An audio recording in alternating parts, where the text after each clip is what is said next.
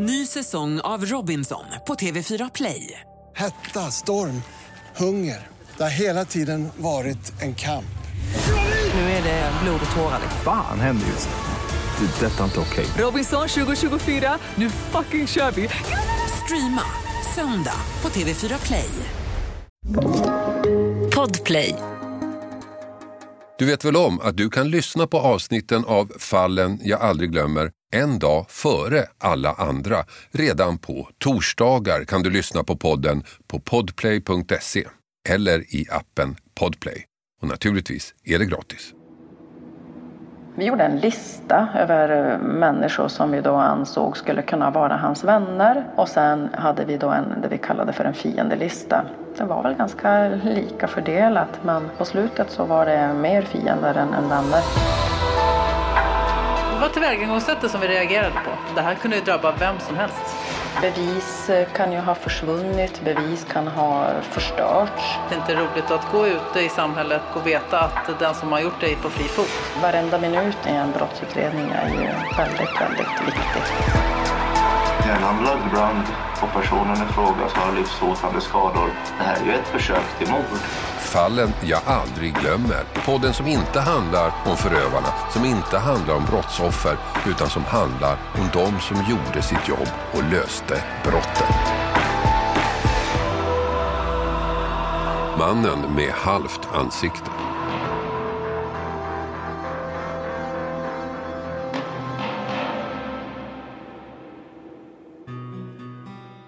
Har man sett bilden på den 47-årige Esa Rano så glömmer man den inte. Han tittar stint rakt fram med det enda ögat han har kvar. Rakat huvud, skäggstubb, svarta glasögon och så halva pannan som är borta. Istället är där bara en grop, likt en buckla i huvudet. Skadan fick han efter en yxattack 2008. En attack som var kulmen på en bitter grannfejd som pågått i åratal. Och fyra år efter den attacken dör Esarano. Han blir mördad i sitt eget hem.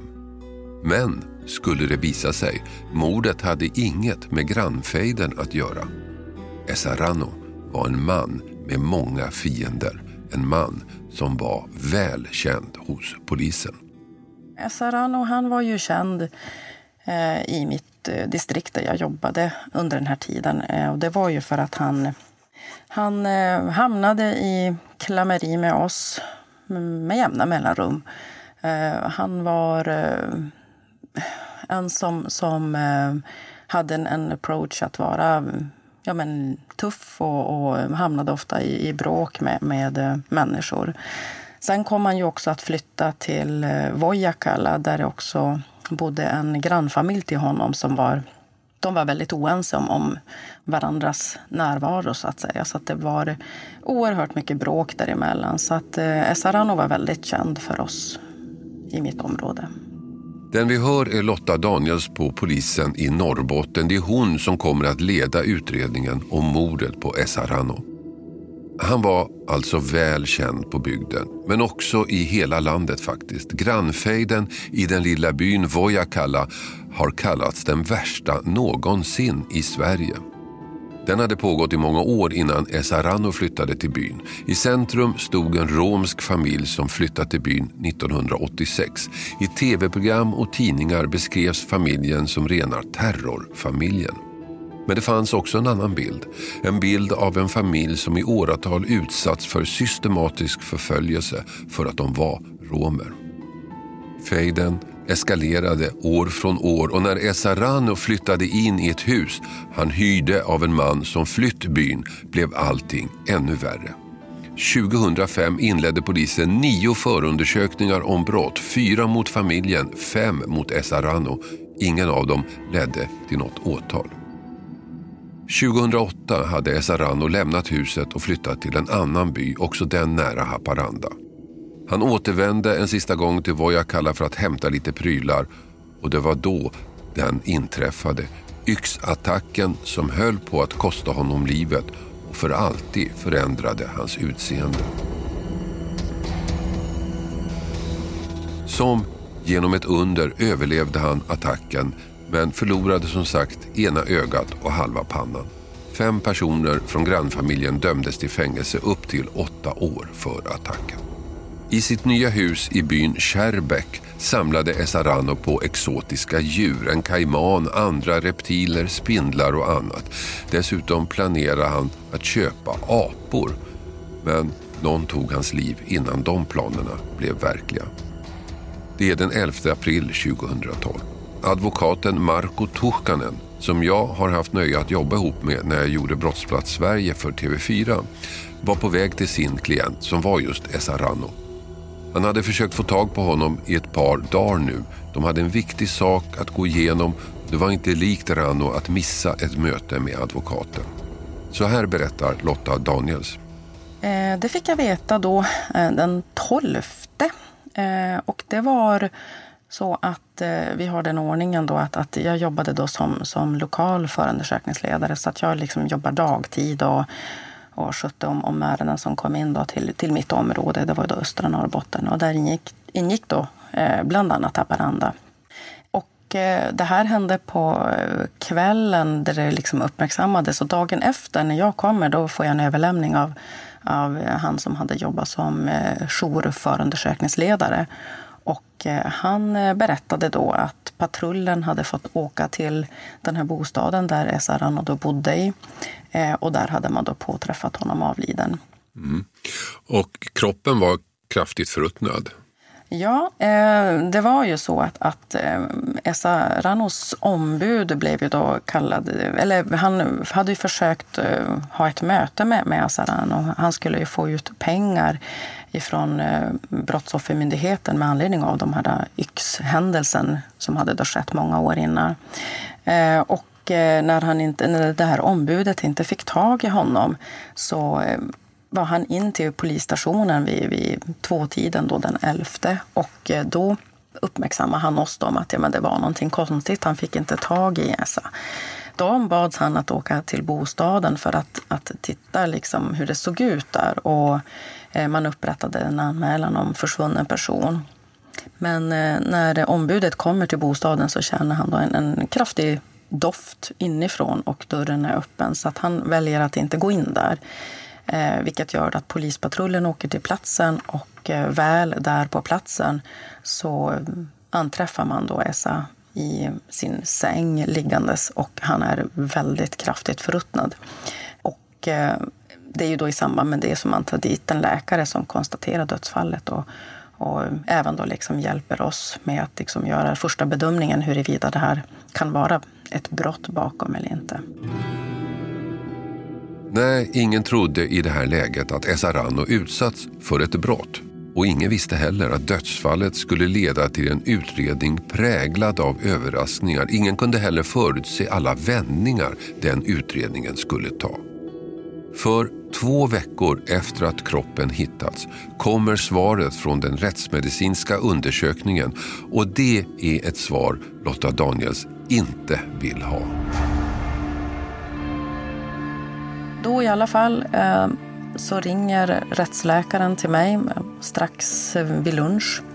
Eh, och eh, det är då den 24 april och då berättar hon att eh, man har påträffat en kula i huvudet på Esarano. Och det här gjorde ju att jag... Det, det var absolut inte det jag ville höra. Jag ville absolut inte få höra en sån, ett sånt konstaterande. För det blev ju genast att jag började liksom tänka tillbaka. Det var inte nog med att han då var kraftigt förruttnad när vi hittade honom. Där dessutom då löpt på ytterligare 14 dagar. Eh, vilket försvårar vårt arbete såklart. På vilket sätt försvårar det ert arbete? Ja, men eh, bevis kan ju ha försvunnit, bevis kan ha förstörts. Eh, människor kan ju, ja rent krasst, ha tagit sig till månen på den här tiden. Så att mycket, eh, varenda minut i en, i en brottsutredning är ju, är ju väldigt, väldigt viktig. Man brukar säga att de första 48 timmarna efter ett mord är avgörande i en utredning. Spåren är färska, ingen har trampat runt på brottsplatsen, vittnens minnen är fräscha, mördaren har inte hunnit långt och ingen hinner förstöra bevis. För varje dygn som går efter det minskar möjligheten att lösa fallet. Här fanns inga 48 timmar. Här fanns ett två veckors hål, över 300 timmar som förflutit då ingenting gjorts för att säkra några som helst spår. Så för Lotta Daniels och hennes team handlar det om att börja från noll. Och istället för att utgå från insamlade tekniska spår, vittnesuppgifter och allt annat som inte fanns fick man ta det man faktiskt hade, nämligen Essa Rano själv. Vem kunde ha motiv att döda honom? Mannen som höll på att bli mördad redan fyra år tidigare. Hade saken någonting med grannfejden att göra? Så här berättar Lotta Daniels. Vi gjorde ju ganska omedelbart eh, så gjorde vi en ehm, eh, Ja, men efter, vi, efter jag hade beställt tekniker till platsen och efter jag hade liksom gjort allt det här eh, som man gör normalt sett i en, en, ett grovt brott så samlade vi oss eh, allihopa eh, på stationen och eh, ja, men de som jobbade där tillsammans med mig hade ju ganska god kännedom, precis som du tidigare nämnde om, om SRN. Så vi gjorde en vi gjorde en lista över människor som vi då ansåg skulle kunna vara hans vänner som då vi kunde räkna ut utifrån ja, men, tidigare berättelser och, utifrån hur han umgicks med människor. Och sen hade vi då en, det vi kallade för en fiendelista där vi då satte upp människor som kunde vara potentiella eh, tänkbara människor som skulle kunna ha gjort det här. Eh, och där satte vi ju alla möjliga människor, även sådana som kanske rent eh, inte kunde göra det här brottet. Men alla som vi nu bedömde som fiender satte vi på den här listan. Hur lång blev den här fiendelistan? Ja, från början var den inte jättelång. Den var väl ganska, den var väl ganska lika fördelat. Men, men på slutet så, så var det mer fiender än, än vänner. Så det flyttades över folk ifrån, från vänlistan till fiendelistan.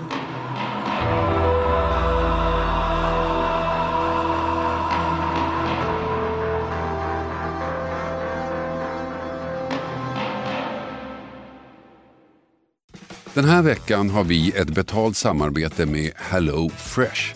Världens ledande leverantör av matkassar hem till dig. Kassar som ger dig en enklare vardag och massa matglädje på det. Nu kan du som lyssnar få extra bra pris. Med koden FRESHFALLEN kan du få upp till 1359 kronors rabatt. Jag har testat flera matkassar och det är två saker som jag tycker gör Hello Fresh extra bra. Dels förstås att jag slipper planera mat varje dag. Menyerna finns redan där. Men också för att man får precis den mängd ingredienser man behöver. Det blir inte massa saker över i skafferiet. Inget matsvinn, inga bortslösade pengar. Och sen får man ju matglädje förstås, koll på budgeten och enklare vardag. Och också möjligheten att testa nya smaker med recept från hela världen. Allt är väldigt enkelt att laga, instruktionerna är glasklara. Så vill du få en enklare vardag, minska matsvinnet och testa nya spännande smaker. Gå in då på hellofresh.se och använd koden FRESHFALLEN. Den ger dig upp till 1359 kronors rabatt på dina fem första kassar plus fri frakt på första matkassen om du inte provat HelloFresh förut. Har du varit kund tidigare kan du också använda koden om du avslutat ditt abonnemang för 12 månader sedan eller längre. Tack HelloFresh! Den här veckan har vi ett betalt samarbete med Tre, ni vet teleoperatören. Den jag själv har faktiskt och är väldigt nöjd med. Men det är många som tror att Tre inte har särskilt hög täckningsgrad, vilket är fel. Och så är det ju faktiskt med mycket vi tror oss veta. Att det vi tror är sant kan vara falskt och det vi tror är falskt kan visa sig vara sant. Jag hade faktiskt ett telefonsamtal med en kompis för inte så länge sedan, via tre då förstås. Och vi snackade om myter. Och jag tycker mig ha koll på sånt, vad som är sant och vad som är falskt. Men det är inte alltid så lätt. Till exempel berättade min kompis, ni vet om myten att svalor flyger lägre när det ska bli dåligt väder. Falskt sa jag, men det visade sig vara helt sant. Och så det här att man, om man duschar varmt på sommaren så blir man svalare. Det trodde jag inte heller på. Men det visade sig också vara sant. Så det blev lite en aha-upplevelse för mig. Men så pratar vi om vår gemensamma operatör. Ja, de har ju väldigt bra täckning, sa han. Och där visste jag att han har rätt. Han visste att tre har byggt ut och nu har väldigt stor täckning. Men det är inte alla som vet. Och ibland är det inte riktigt som man tror. Sanningen är att tre nu täcker otroliga 99,3 procent av Sveriges befolkning och det avser rösttäckning baserat på folkbokföringsadress. Så läs mer på 3.se om hur de bygger ut sitt nät och täckning. Tack 3. Ny säsong av Robinson på TV4 Play. Hetta, storm, hunger. Det har hela tiden varit en kamp. Nu är det blod och tårar. Fan händer just nu. Det. är Detta är inte okej. Robinson 2024, nu fucking kör vi! Streama söndag på TV4 Play. Aj, aj, aj, det kluckar i rören. Men det är väl inget att bry sig om? Jo, då är det dags för de gröna bilarna. Spolarna behöver göra sitt jobb. Spolarna är lösningen. Ah, hör du? Nej, just det. Det har slutat. Ett poddtips från Podplay. I podden Något Kaiko garanterar östgötarna Brutti och jag, Davva, dig en stor dos skratt. Där följer jag pladask för köttätandet igen. Man är lite som en jävla vampyr. Man har fått lite blodsmak och då måste man ha mer. Udda spaningar, fängslande anekdoter och en och annan arg rant. Jag måste ha mitt kaffe på morgonen för annars är jag ingen trevlig människa. Då är du ingen trevlig människa, punkt. Något Kaiko, hör du på Podplay. Därför är gardinerna. En lista över fiender som bara blev längre och längre. En ganska omständlig utredningsväg. Men i det här läget lyckades utredarna faktiskt ändå få fram ett litet tekniskt spår genom att via telemaster spåra mobiltelefoner som befunnit sig i området fick man några intressanta träffar. Det var flera personer som varit i närheten där vid tiden för mordet. Det behövde ju inte betyda att någon av dem var skyldig, men ändå värt att följa upp. Särskilt ett av namnen, en 23-åring vid namn Jerry, vars telefon varit i området.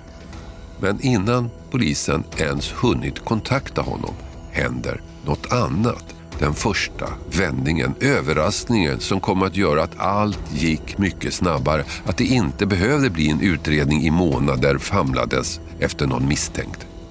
För mordet på Esarano blev naturligtvis väldigt uppmärksammat i pressen och som alltid i sådana lägen leder det till att personer hör av sig till polisen. Personer som tror sig ha något att berätta som kan vara av intresse. Vilket det inte alltid behöver vara. Men den här gången blev det jackpot när ortens guldhandlare ringde in. Två dagar efter det hade kommit ut, för det här var ju en, en eh, det blev ju liksom en, en nyhetshändelse i, i Haparanda såklart.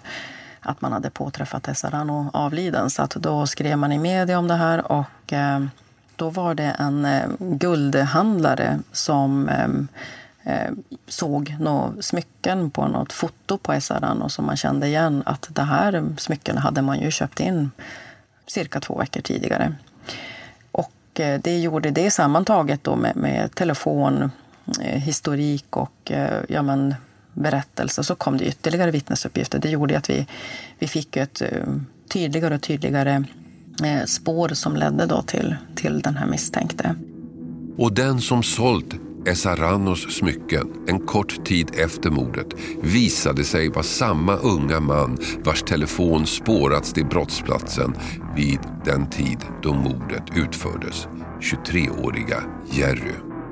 En person som inte var känd av polisen tidigare och som inte dömts för några brott. Men nu stod han plötsligt högst upp på listan över misstänkta.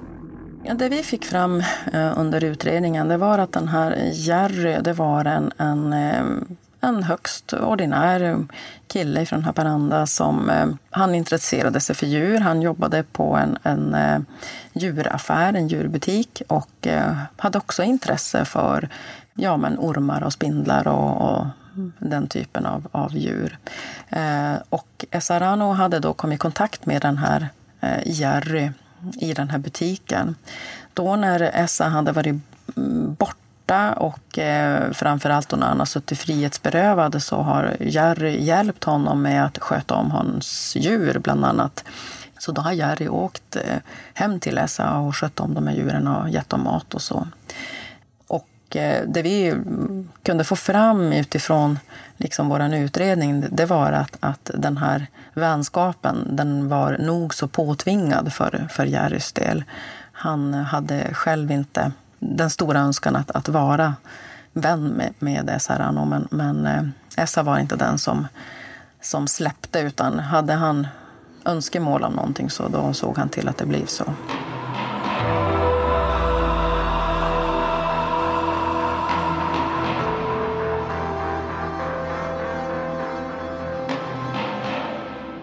Jerry hade bevisligen varit nära brottsplatsen. Han hade dessutom plötsligt haft tillgång till Esaranos smycken och försökt sälja dem.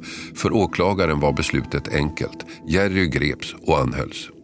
Han menade på att, att eh, han hade såklart inte gjort någonting. Utan han hade varit, först hade han inte alls varit där. Han hade inte varit till Esarano överhuvudtaget. Men då när vi presenterade då att det fanns eh, telefonuppkoppling där telefoner som han då brukade eh, skulle ha varit på platsen i, i tiden för, för mordet så medgav han ju att ja, men, jo, han hade ju faktiskt varit där. Han hade varit hjälpt han. Essa hade bestämt sig för att han skulle åka och köpa några apor i Helsingborg. Och det här skulle Jerry hjälpa honom med. Jerry skulle också hjälpa honom med att ställa i ordning då något rum med galler för fönstren och så, så att de här aporna skulle kunna vistas i det här rummet. Eh, så att Jerry hade blivit hämtad av, av Esarano till hans bostad för att ställa i ordning det här rummet och skulle också sova över där. Eh, det var planen. Men Jerry han, han fortsatte ju att vidgå att han inte hade gjort någonting. Och då fanns ju då de här uppgifterna om de här smyckena. Eh, och då förklarade han det att de här smyckena hade han fått i, som i någon form av pant. Och det var ju då en koppling till den här eh, affären med aporna. Och då fanns det uppgifter från familjen till Esarano som menade på att det skulle Esa aldrig lämna ifrån sig. De här smyckena betydde oerhört mycket för honom. Så att eh, den uppgiften var inte riktigt eh, vattentät. Sen så hade han även, det kom då något vittnesmål om att han hade blivit hämtad eh, på natten ifrån Essas bostad natten mellan den 8 och 9. Okej, det fanns mycket som talade emot Jerry men bevisningen var inte blytung. Bara för att han hade smyckena gjorde det honom inte automatiskt till en mördare. Då händer det. Igen. Vändningen polisen precis just då behöver. Det är en 24-årig man som har intressanta saker att berätta. Ja, 24-åringen han, han eh, var inne på station i ett annat ärende. Det var också en eh, människa som är känd hos oss. Och eh, Han eh, var in på förhör i ett ärende där han själv var misstänkt. Och eh, Då berättade han att eh, han, hade, han hade uppgifter som han eh, kunde liksom eh, delge sig mm, till oss gällande det här mordet på Esarano. Och eh, efter lite trugande med honom så, så eh, berättade han då att, att han hade fått förevisat en bild av en, en eh, kille som då heter Jerry. Och den här Jerry skulle ha visat den här bilden på en man med en skottskada i bakhuvudet och den här eh, mannen skulle då också vara Esarano. Eh, Jerry skulle ha sagt att nu kan han inte skada någon mer. Och eh, han hade också berättat var han hade vapnet för den här händelsen och att det var själv, han själv som hade gjort det. Han hade beskrivit också hur han hade gått tillväga när han hade smugit sig in på Essa när han låg och sov i sängen och hur han hade satt vapnet i, i bakhuvudet på honom och avfyrat vapnet. Problemet var att bilderna var raderade och teknikerna i Norrbotten hade inte tekniken att återskapa dem. Men det hade polisens nationella forensiska avdelning i Linköping. Ja, det var, ju, det var ju ett litet bestyr. I första undersökningen så alltså, fanns inte de här bilderna. Men, men i och med att vi hade två stycken av varandra oberoende vittnen som har beskrivit en bild där man har blivit förevisad ifrån den här telefonen eh, och eh, beskriver båda två identiskt hur den, hur den här bilden ska se ut så eh, lät vi skicka ner den här telefonen till eh, Stockholm till eh, nationella operativa avdelningen och de hjälpte oss då med att, att göra en, en, ja, en ytterligare tumning på den här. Då hittade man eh, bilder och det var liksom små minnen, små minnesbilder blir det liksom i. Det blir som små avtryck i telefonen. För bilderna här var ju då såklart raderade. Och eh, de bilderna kunde inte vi, våra tekniker få fram, men det var liksom i det här minnet som man då kunde få fram de här bilderna. Och de bilderna gjorde ju då att det blev än mer eh, klart över att, att det var Jerry som hade gjort det.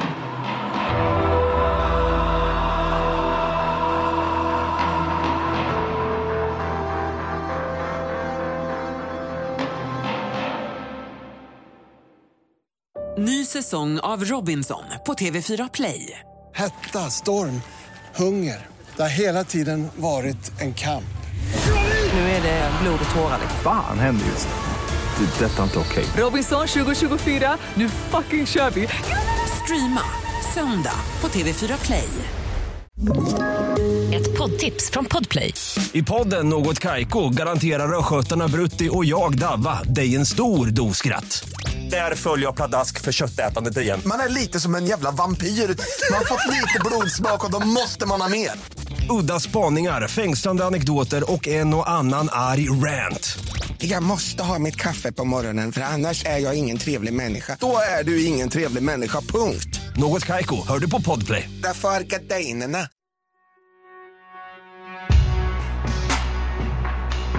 Nu var bevisläget betydligt mer besvärande för Jerry. Bilder på det skjutna offret i sin mobiltelefon. Och värre skulle det bli. För ytterligare ett vittne trädde fram.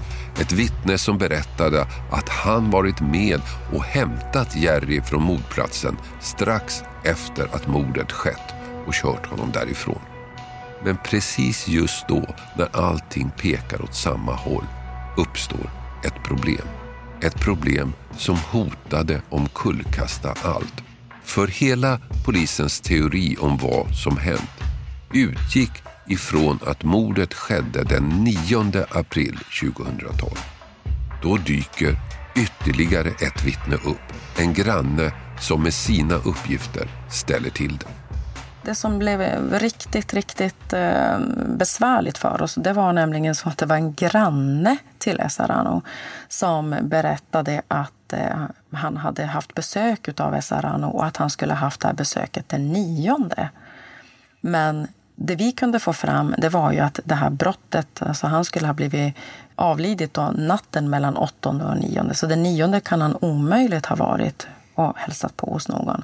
Men den här grannen var alldeles säker på att det var den nionde och även hans dotter var säker. Och de band upp då eh, den här minnesbilden utifrån saker som de brukade göra. Och, så det, det, vart en, en, det vart väldigt komplicerat. Vi fick utreda det där väldigt, väldigt mycket. Men det slutade med i alla fall att, att vi kunde konstatera att, att det var alldeles riktigt att Esa hade varit dit men han hade sannolikt varit där den åttonde och inte den nionde. Men minnesbilden för, för grannen eh, var inte helt korrekt. I och med att vi då hade så mycket annat som, som styrkte då att det här brottet skulle ha skett mellan 8 och 9 så, så kunde man lämna det utan, utan avseende.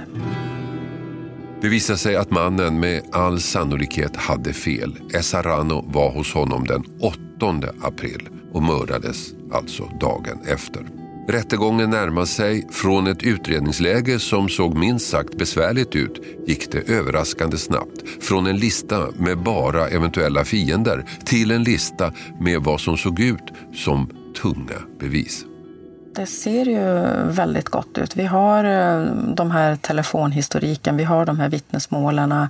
Vi har även eh, påträffat eh, vapen om än inte pipan, men man kunde konstatera att, att den här hylsan som påträffades i Essas bostad, den kommer ifrån det här vapnet som påträffas utifrån slagstiftet. Och man, eh, vi hade då även då de här vittnesberättelserna, vi hade den här guldförsäljningen. Eh, så jag tyckte att eh, läget var väldigt gott. Det blev en minst sagt stökig rättegång med mordhot och bombhot som gjorde att den fick skjutas upp. Men det som överraskade mest, det var 24-åringen. Ett mycket viktigt vittne. Han som var den första att berätta om Jerrys bilder på den döde Esarano. Han vars uppgifter haft en avgörande betydelse. En risk med vittnen i rättegångar är att de tar tillbaka sina uppgifter. Av olika skäl kanske de inte vill vara inblandade längre, kanske de är eller i alla fall känner sig hotade eller helt andra orsaker. Men det 24-åringen gjorde i domstolen gick betydligt längre än så. När han sitter där gör han något helt oväntat. Han tar på sig hela skulden. Han säger att det var han som sköt Esarano. Att det är han som är mördaren, inte Jerry. Då kommer ju då det här eh, vittnet, eh, den här som då kallas för 24-åringen. Han ska ju då berätta hur han då får den här bilden förevisad för sig vid, en, vid en, eh, ett lunchbesök på en, en lokal restaurang. Och då säger han plötsligt att det är han som har gjort det här. Han tar på sig det här eh, mordet. Och vid den här mm, vid den här rättegången så är han inte heller... Han är påverkad av någonting, den här 24-åringen. Eh, men det gör ju i alla fall att, att eh, rätten kan liksom inte gå vidare i det här. Man, man anser ju då naturligtvis att, att eh, det är ju inte ställt utom allt rimligt tvivel att det är Jerry och det skulle ju då om möjligt kunna vara den här 24-åringen.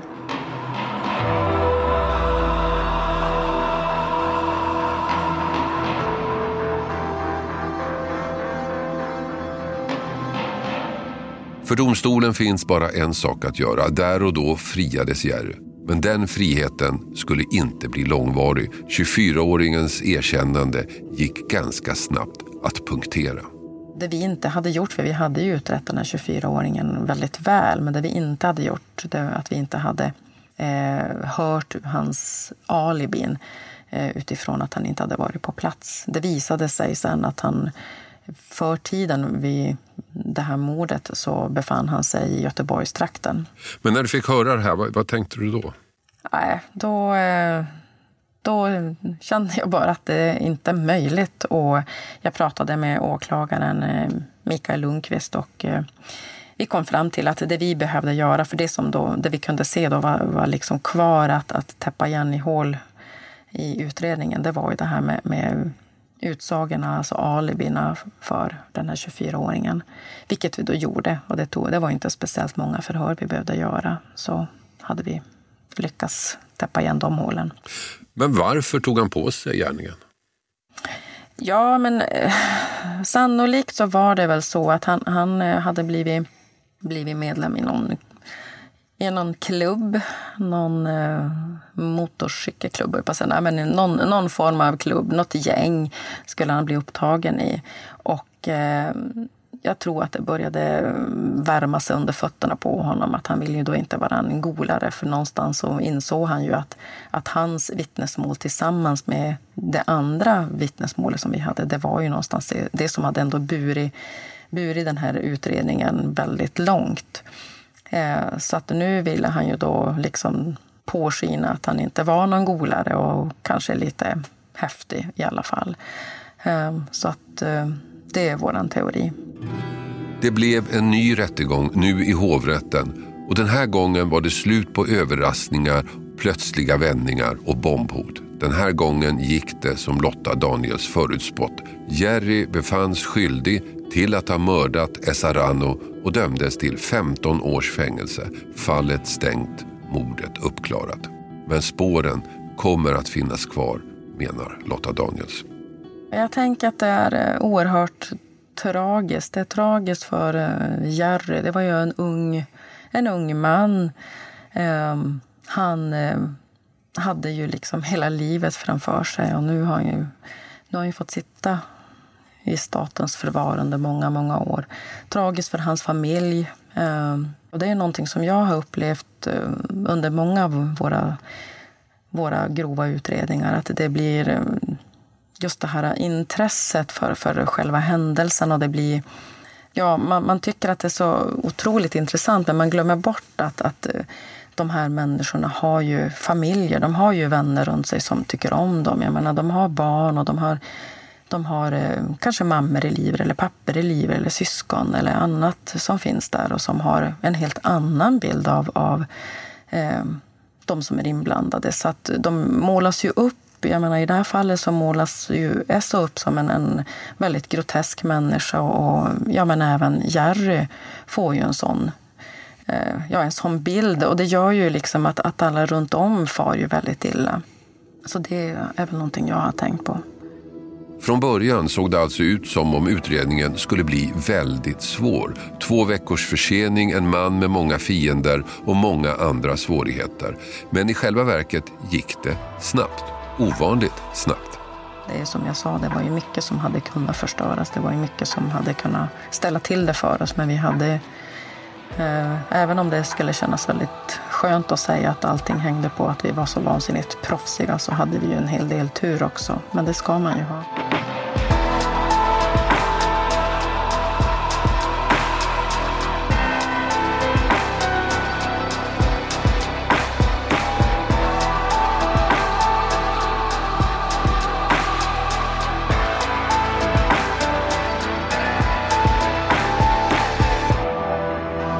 Har hört podden Fallen jag aldrig glömmer. Klippning David Davva Persson.